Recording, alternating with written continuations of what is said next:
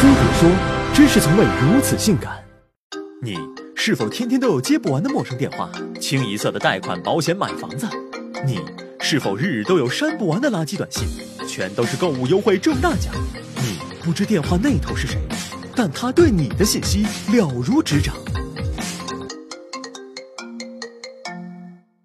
哎，喂，费力先生，哎，您对商铺大数据时代，个人信息泄露似乎成了常态。据不完全统计，去年我国在黑市上泄露的个人信息达到65亿条次，相当于平均每人至少被泄露了5次。我们的个人信息早就不再是个人了。如今，无论是政府职能部门，还是生活服务设施，到处都在有意无意地收集着大伙的个性，小到衣食住行，大到生老病死。虽说收集的渠道五花八门，但泄露的路子却不外乎2种：一是近水楼台的内鬼，他们利用工作之便，不费吹灰之力便把用户资料偷偷调出来变卖；快递、房产、金融、教育和汽车都是泄露个人信息的重灾区。另一种则是身怀绝技的黑客，他们一边利用钓鱼网站等鱼上钩，一边挖掘漏洞，主动出击。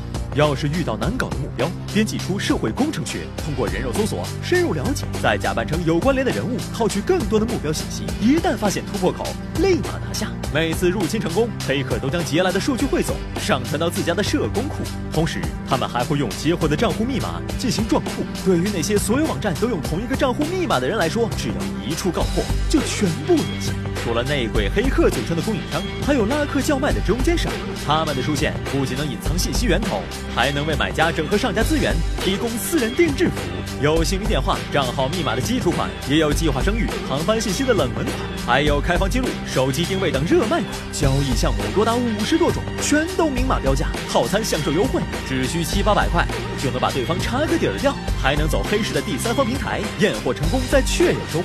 这股童叟无欺的劲儿，堪比某宝卖家。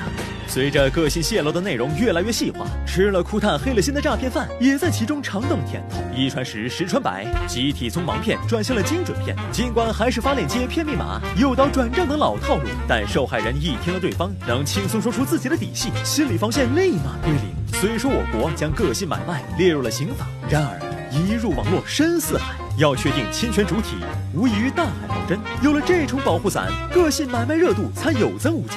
今年上半年，某平台就有50多名用户因信息泄露遭遇假客服，被骗总额高达80多万，但平台不承认是自身问题，因此泄露源头也就成了悬案。个性泄露早已防不胜防，对你知根知底的不再局限于家人朋友，所以要是商家推销，该挂则挂。万一遇上亲戚住院要打钱，或是电商退货要信息，可得给自己留点思考的时间。世间哪有那么多火急火燎、几分钟都耽误不得的大事？别被骗子带了节奏。